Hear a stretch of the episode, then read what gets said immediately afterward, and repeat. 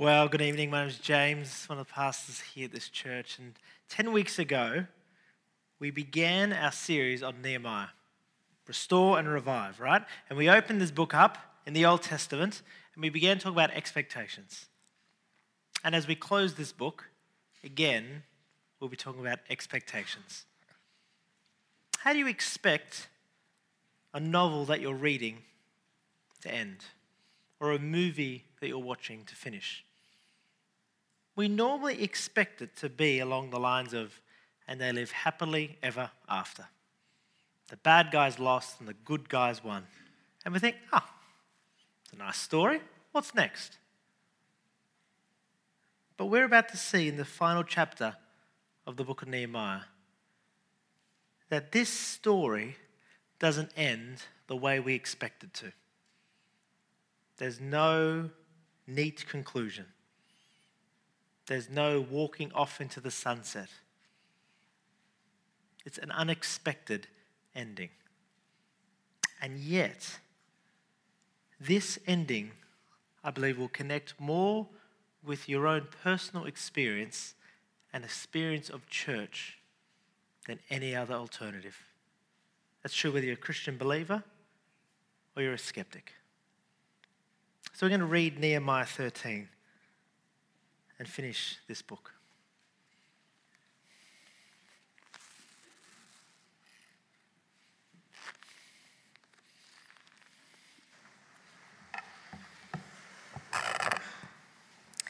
So we're reading Nehemiah, and it starts on page 424.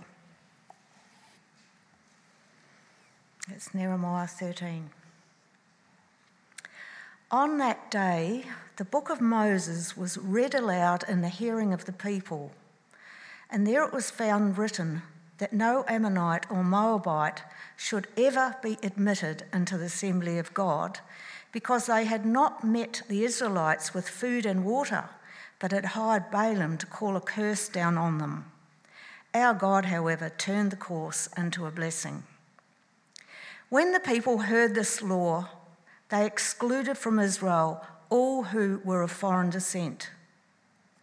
Before this, Eliashib the priest had put in charge of the storerooms of the house of, of our God. He was closely associated with Tobiah, and he had provided him with a large room formerly used to store the grain offerings and incense and temple articles and also the tithes of grain, new wine, and olive oil prescribed for the Levites, musicians, and gatekeepers, as well as the contributions for the priests. But while all this was going on, I was not in Jerusalem, for in the 32nd year of Artaxerxes, king of Babylon, I had returned to the king. Some time later, I asked his permission and came back to Jerusalem. Here I learned about the evil thing Eliashib had done in providing Tobiah a room in the courts of the house of God. I was greatly displeased and threw all Tobiah's household goods out of the room. I gave orders to purify the rooms, and then I put back into them the equipment of the house of God with the grain offerings and the incense. I also learned that the proportions assigned to the Levites had not been given to them, and that all the Levites and musicians responsible for the service had gone back to their own fields. So I rebuked the officials and asked them, Why is the house of God neglected? Then I called them together and stationed them at their posts. All Judah brought the tithes of grain, new wine, and olive oil into the storerooms. I put Shelemiah the priest, Zadok the scribe, and a Levite named Pedaiah in charge of the storerooms and made Hanan, son of Zaccur, the son of Mattaniah, their assistant, because they were considered trustworthy.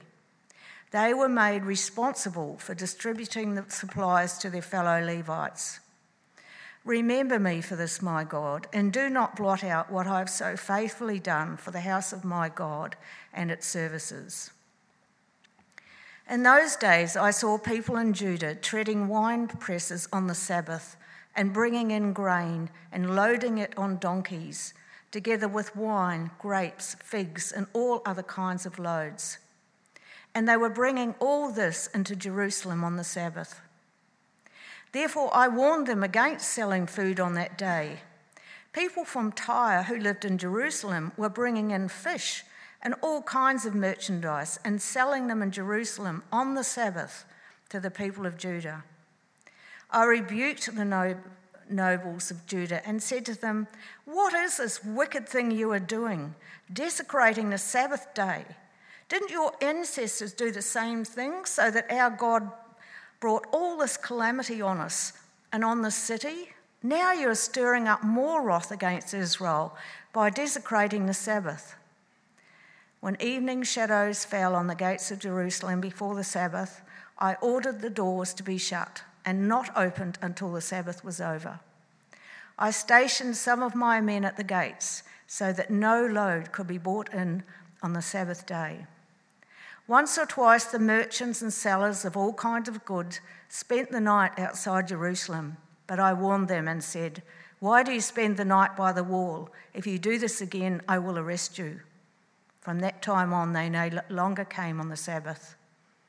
Then I commanded the Levites to purify themselves and go and guard the gates in order to keep the Sabbath day holy.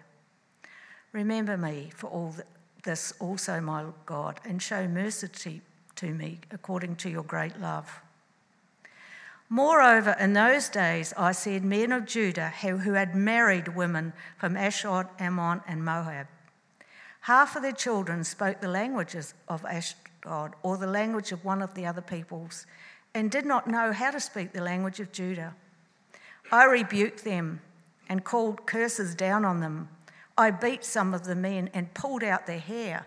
I made them take an oath in God's name and said, You are not to give your daughters in marriage to their sons, nor are you to take their daughters in marriage for your sons or for yourselves.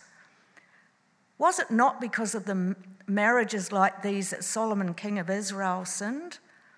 Among the many nations, there was no king like him. He was loved by his God, and God made him king over all of Israel. But even he was led into sin by foreign women. Must we hear now that you too are doing all this terrible wickedness and are being unfaithful to our God by marrying foreign women? One of the sons of Joiada, son of Eliashib, the high priest, was son in law to Sanballat the Horonite, and I had drove him away from me.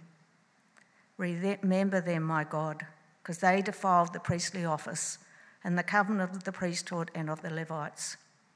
So I purified the priests and the Levites of everything foreign and assigned them duties, each to their own task. I also made provision for contributions of wood at designated times, and for the first fruits. Remember me with favour, my God. This is the word of the Lord. Thanks be to God.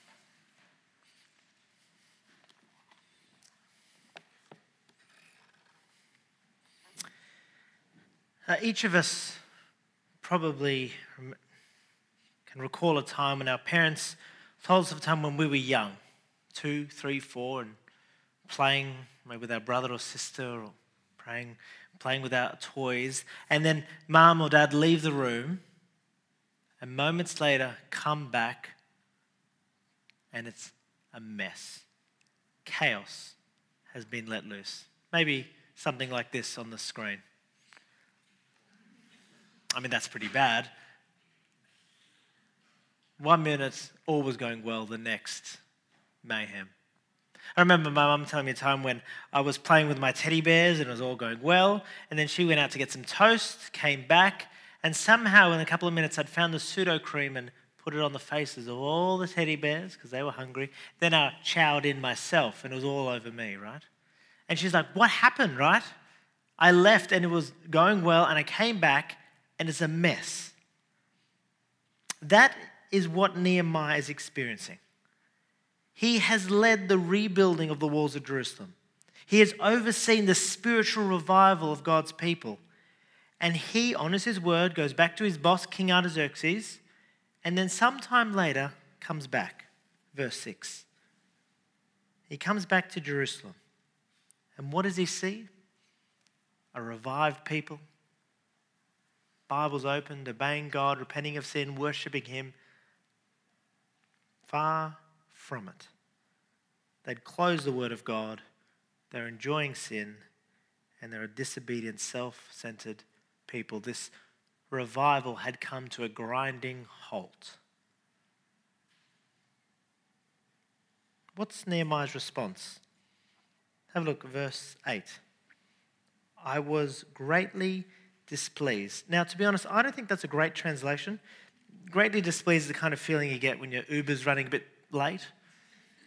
Other translations do a better job. They render it Nehemiah was very angry. Nehemiah was grieved to the core. Because when he came back and looked at his people, he had this disheartening reality that God's people had gone back to where it all began, rejecting God and his word. So, as Nehemiah faces this disheartening reality, and we too will face ours, uh, I want you to get a taste of how disheartening it actually is, right? Chapter 13 is this ironic symmetry with chapter 10, which we looked at two weeks ago. Because there in chapter 10, God's people say, We are committed to obeying God and we're going to obey Him in very specific things. So, God, the leaders say, We're going to obey God in our role. And then all the people say, We're going to obey God in our uh, church life and work life and home life. And they get very specific about the things they're going to do. By the time chapter 13 comes along, Here's the thing they disobey God in the very things they said they would do or not do. Show you what I mean. Have a look. Turn to chapter 10, page 421. So, one of the things they promised is they'd give 10% of the income to go to the house of the Lord, to run the temple, so the Levites could uh, run the temple. And then the last verse of chapter 10, they say, We will not neglect the house of our God. Jump over back to chapter 13. Have a look, verse 10.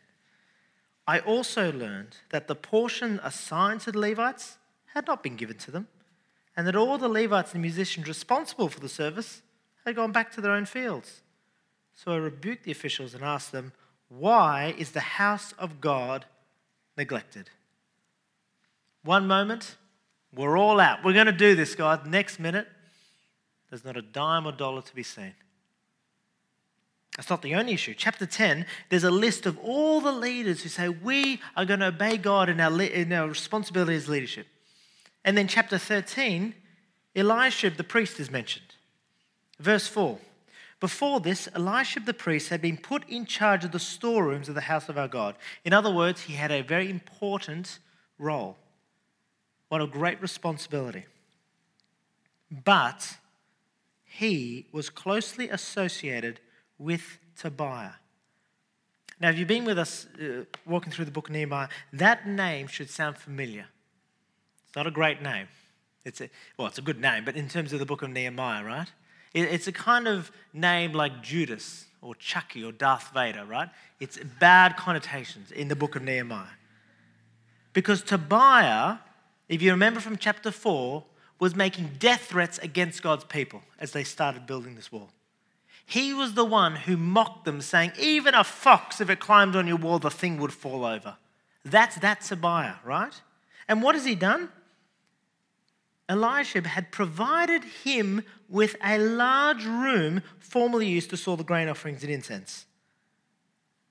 Eliashib was abusing his position of authority and Airbnb out this room to an enemy of God. Disobedience, when it comes to leaders, trickles down into the people. The other example is the Sabbath. Chapter 10, they say, We will not trade with those of different nations on the Sabbath. It's going to be our day of rest. But by the time verse 16 comes along in chapter 13, people from Tyre who lived in Jerusalem were bringing in fish and all kind of merchandise and selling them in Jerusalem on the Sabbath to the people of Judah. See, this disheartening reality that Nehemiah is facing. When he looks at this holy city of Jerusalem, he sees a people who are not being holy. Who one minute they say, Yes, we're going to obey you, God, in this way, in this way, in this way. And he comes back and think, What went wrong? You are disobeying God in the very things you said you wouldn't do. Here's the thing though our temptation is to say, Well, that's the Old Testament for you. They never learn, they never listen. The cycle of sin on repeat. But we're living this side of Jesus, we're different, right? And that's true. You know, we're, we're saved and forgiven. The Spirit lives within us, those in Christ. But you will face a disheartening reality as a Christian. Because we, we are still sinners. And God's people will still let you down. You know, when you're young and there's Christmas Day, it is the best day of the year, isn't it? You look forward to this day. It's, you're so pumped. And as you grow up, though, you realize it actually takes a lot of effort for Christmas Day to work. It doesn't just magically appear, right? And as you get a bit older, you realize, hang on, when the family gets together, there's a bit of tension. That auntie doesn't really like that uncle. And there's certain people who don't actually even come to Christmas lunch anymore because they just erupted into this fight. There's this, you see Christmas in a whole new light as you grow up. And it's not as glitz and glamorous as you once thought. That experience is similar to the experience being part of a church. You know, you, you come and maybe a, a new Christian, and you grow up, you think it's the best place on earth, and you love it. But then you stick around long enough, and you realize that actually takes a lot of effort to get church off the ground. And there's unhelpful things that are said, and an email that hurt you, and, and people did something that really offended you, and, and all of a sudden you see in a different light. The danger is to have a purer view of the church than even the New Testament does. Because you look at the churches in the New Testament, the church of Corinth, Galatia, even those in the book of Revelation, and sin is very much present in those church communities. Don't forget, as Christians, our sin has been dealt with at the cross but it's not been removed. And we mustn't pretend like that's the case. Sometimes when you talk about our testimonies, we do it in a way that, you know, says, well, I once was a drug addict into debauchery, murder, but then I became a Christian at age six, and now everything's fine, right? This sort of idea that I used to sin, but not anymore. No, no, no, no. Our sin has been dealt with, but not been removed and we mustn't pretend like this. So that is why the New Testament calls us to forgive one another, bear with one another, confess our sins to one another. Some of you don't need any more ammo in your gun when it's aimed at the church, right? Before you fire, let me say this. How many times have you had a chapter 10 moment followed by a th- chapter 13 moment? You know, when you say, I'm going to do this, and I'm going to, I'm going to obey this, I'm going to do this and this and this. And then moments later, you do the very things you said you wouldn't do. Don't put a perfectionism over the church that you wouldn't put over yourself. Because disheartening realities are present even in our own lives. Because you can have one spiritually vibrant year when you're on fire for God, and the next year distant and removed from Him. A moment of all out worship. You're praising God, you're singing His songs, and then the next moment, you're watching something, saying something, doing something that you know dishonors the God that you're previously worshiping. And this disheartening reality we find even in ourselves So, as we survey our experience, and Nehemiah surveys his, what's next? What do you do with this disheartening reality that we face?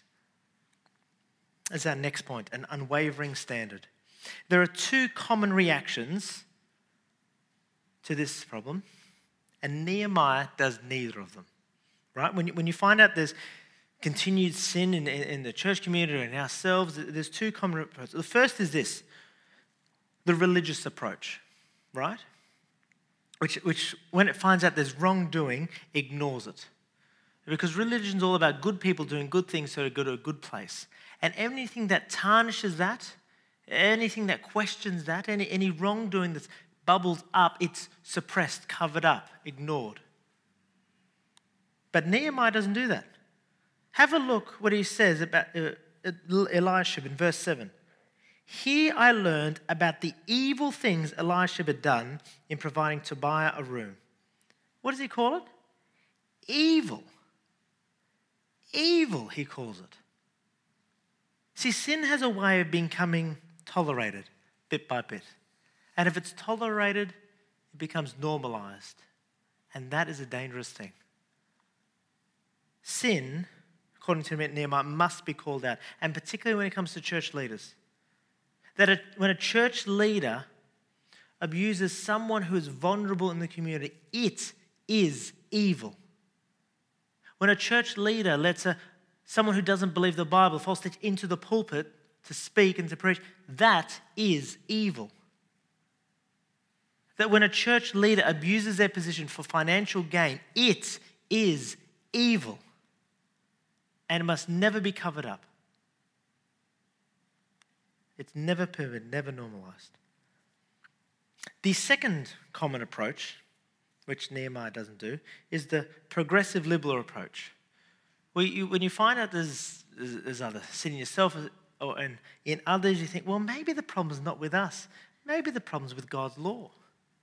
And rather than changing yourself, you change what the Bible says so you don't need to do anything. But Nehemiah knows that God is the author of life, and so he has the authority over our lives. He doesn't want to pretend like he's wiser than God. And so every time in chapter 13, God's people disobey God's word, what does he do? He gets says, let's go back and obey God and his word. Take the example of the Sabbath. They were not resting one day out of seven. And so what does he do? Verse 19 I ordered the doors to be shut and not opened until the Sabbath day was over. He put boundaries in place. Let us get back to obeying God's good law for us. See, Nehemiah is unwavering in his standard in calling sin sin and the, realizing we need a change, not God's word. But you'll notice in this chapter, there's a, a phrase that keeps coming up Remember me. Remember me, remember me.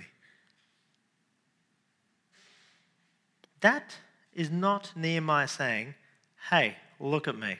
I'm pretty good against these schmucks, right? No, no, no. It's not look at me, it is remember me. That Nehemiah appeals to God's mercy. That's what 22 says. Remember me for this also, my God, and show mercy to me according to your great love. You know, when you're in school and you did the wrong thing, depending of the age, the consequence was either the cane or detention for most of us. And now, if you did something wrong again after that, you got another detention. And if you did something wrong after that, you got an afternoon detention. Kept getting more of those, suspension, and after a couple more of those, what happened? Expelled. Everyone else can remember that kid in our year who was expelled. Maybe you were that kid, right? But once you're expelled, that's it. you're not coming back. And here's the thing God's people had been expelled, they were kicked out of the land, and they had been brought back. They'd been given a second chance. This is Temple 2.0, this is Jerusalem 2.0, right? And yet, though they've been given a second chance, what are they doing? Disobeying God. And so you have to wonder are they thinking, is this it? Have we reached the end of God's mercy? And you and I, particularly those who've been walking with Jesus a long time, may be in a season of life where we think the same thing, where we know God's good law, His word, and what He's done, But there are times when we disobey Him and we think, but I've already had my prodigal son moment. What do I do now? Has God's mercy dried up? Nehemiah knows that God's mercy never ends, that His mercy is new every day for Himself and for His people. And you may be here tonight and you need to know that. That you may know a lot about what God has done, but in a season you're in, you're disobeying Him. His mercy has not run out for you, it has not dried up. Remember me, Nehemiah says. So, this unwavering standard that Nehemiah has, where we seek holiness, but we leave room for our failures and God's unending mercy. What I want to do now is just using that framework, have a look at a practical topic of marrying unbelievers. Uh, in chapter 10, uh, Paul was preaching, and he mentioned we'd talk about this in chapter 13, so we're going to do that. And we're going to use this framework of having an unwavering standard when it comes to this topic. So in chapter 10, right, verse 30, 30 God's people make this promise in light of God's word. We promise not to give our daughters in marriage to the peoples around us or take their daughters for our sons. This promise, you'll notice straight away, is there they're saying when, we mar- when our children get married, they're not going to marry those of surrounding cultures. Now, obviously, there's a difference here, right? Here, back in the day, parents had a say in who their children to marry. And as a child, you think that's a terrible idea. As a parent, you think, oh, it's not too bad, right? But it's different. But the underpinning of this law, this promise, was we may think at first, is it racism? Is that why they weren't allowed to marry other cultures? It's not race that's the problem, but religion. Because the surrounding nations worship different gods, different deities to the God of Israel. And Israel was to be distinct, to follow God, and particularly when it came to marriage. Now, marrying those of different nations wasn't ultimately a problem because you have a look at Ruth and Boaz. Ruth was from Moab, and yet she converted and said, Your God will be my God, and their marriage was celebrated. But God's intention for marriage was that God's people would marry someone who worshiped the God of Abraham, Isaac, and Jacob. That they would start a family unit where they were devoted to the Lord in raising their kids. And the warning here in chapter 13 is that of Solomon, right? Solomon, who married someone who was an unbeliever, who was the wisest man of all, and that was his downfall and the downfall of God's people. Now, living this side of Jesus' death, God's people are still called, if they are to marry, to marry someone not who's just into God or believes in the divine, but as 1 Corinthians 7, verse 39 says, must belong to the Lord. Why? Because God's intention for marriage is that you marry someone who worships Jesus, who has the same worldview as you, who in having children, want to raise them in the knowledge of Jesus and to love his church, to do it together. That's God's good intention. And also to protect you from what one lady in this church said quite honestly. She said this I thought I was lonely when I was single, but being married to a man who does not love Jesus, I am lonelier than ever. He doesn't get the very thing that makes me me. Now, like Nehemiah, right, we want to uphold what God says for marriage. But here's the thing though I or Paul, we won't conduct a wedding for a believer or an unbeliever, right? We'll, we'll do it for two believers or two unbelievers, but not a believer marrying an unbeliever. We won't conduct that wedding. But here's the thing if you still go through with it and make those promises, or if you find yourself in the situation currently, know this we will back your marriage to the very end.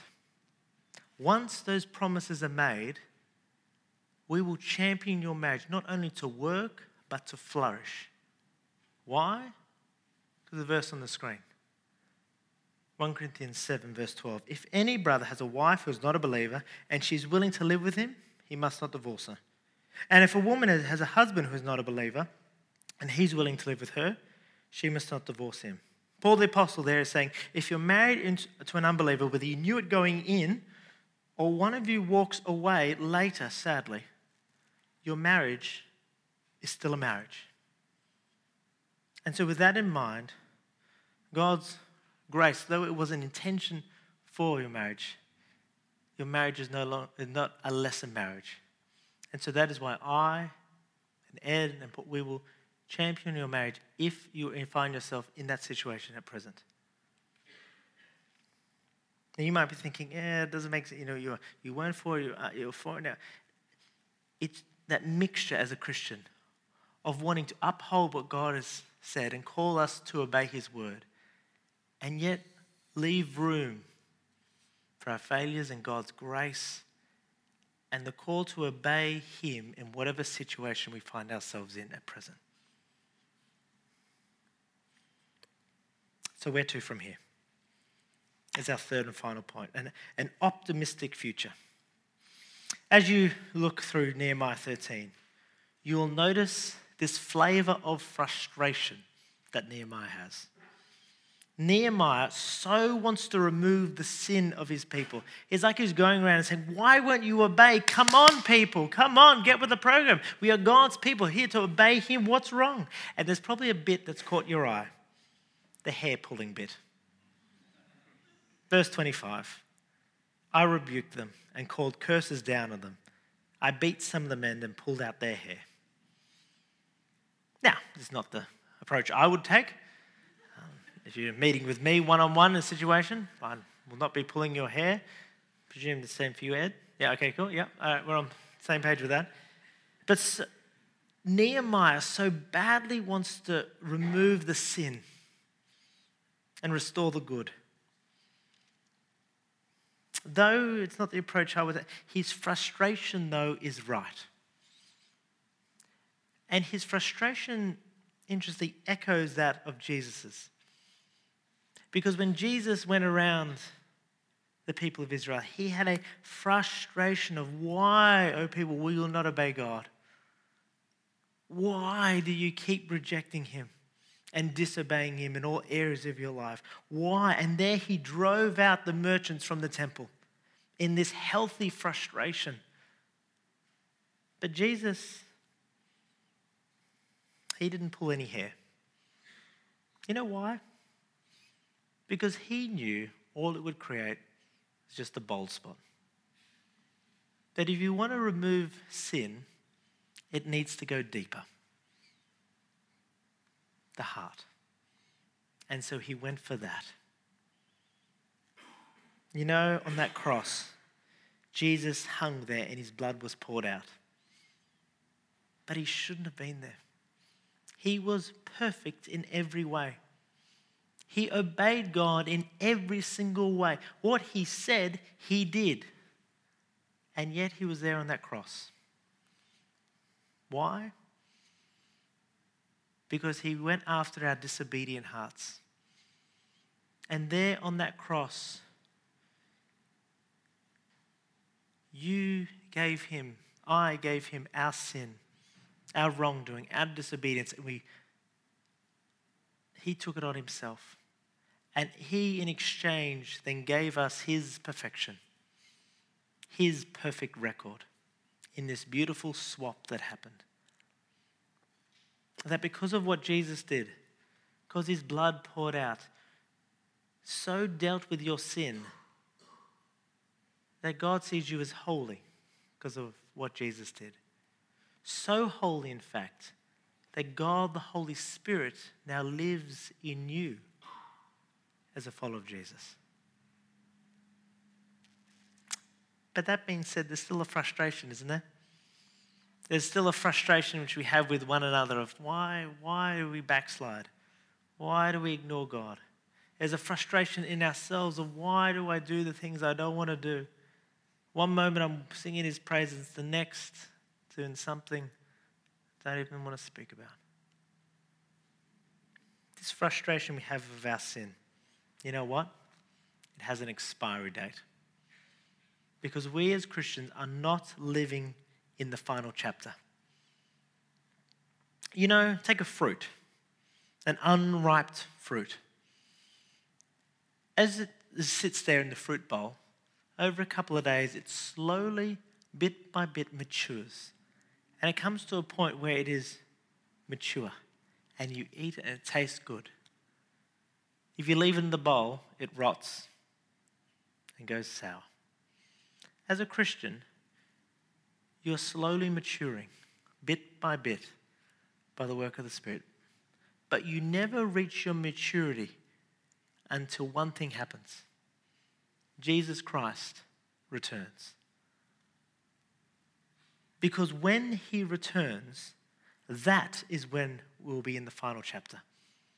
When Jesus Christ returns,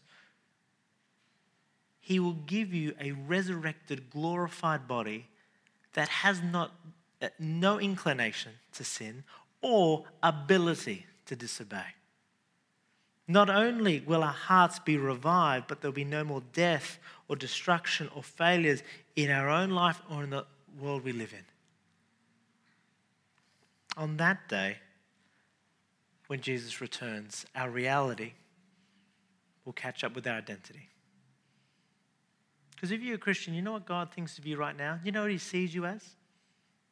Holy. Because of Jesus. And one day when He returns, you will be holy in every area of your life. You know how God sees you right now? Because of Jesus? Perfect. And one day when Jesus returns, you will be perfect in every thought, word, and deed you do. On that day, our reality will catch up with our identity. And here's the thing whether you in this room and you believe in God or not, here's the thing we all long for perfection. That's why when a politician does a dodgy Facebook post or found with a bottle of wine, we kick them out, right? Because we want our leaders to be perfect. We say things like by 2030, by 2040, there'll be no cancer, there'll be no domestic violence, there'll be no abuse. Why? Because one is one too many. We all long to live in a perfect world. It is deep within us. But the solution is get, in getting there is not found within us and is not found around us. It is found from the only one who is truly perfect, Jesus Christ, who left the glories of heaven to come to deal with our disobedient hearts. And there on that cross to truly revive them so that we would love God and love one another. And then will come back to take us to be with Him to, so that we can be the people we were always intended to be in perfect relationship with one another and with God. And here's the thing right now, in this moment, I would love to give you an illustration or a story that captures this. You know, that excitement of waiting for something that you can't even imagine how good it is. But I can't. Uh, I mean, this week, uh, my wife and I celebrated nine years, and we went to a hotel for our anniversary, and there we got a free upgrade. That was better than I thought it'd be. But here's the thing I'm not there, I'm here. It ended. I had to leave that room. Right? Every single thing I can think of, think that how good it's going to be ends. Everything I can think of, it, disappoints or sin creeps in. The future, the glorious future of awaits, cannot be fathomed at how glorious it will be, where there will be no more chapter 13s where there will be no forgiveness. Because there'll be no need for it, where there will be no more sin, where there will no be disheartened realities in ourselves and one another, that we will live as perfect people in perfect relationship with one another, in a perfect world with a perfect God. This is not the ending we're expecting. Oh, but it points to the ending we all, all long for. And so there's four words four words that we need to say Come, Lord Jesus, come. Let's pray. Gracious Lord, oh, we are men and women, followers of you, who, when we look at our own experience, at our own lives, we are disheartened by this disobedience and this sin that is present. We ask, Lord, that we would not compromise, that we would not cover up, we would not change what you've called the way you've called us to live, but we would repent and obey you, knowing that you are merciful and good, and your mercies do not dry up. But we ask, Lord, that we would fix our eyes onto the biggest story imaginable, the gospel story of what you are achieving through the Lord Jesus. And we ask that we would look to that final chapter when you, Lord Jesus, will return, be it tonight, be it in days to come, in years to come. Who knows, Lord? But we look for that day when you will come to make everything right again.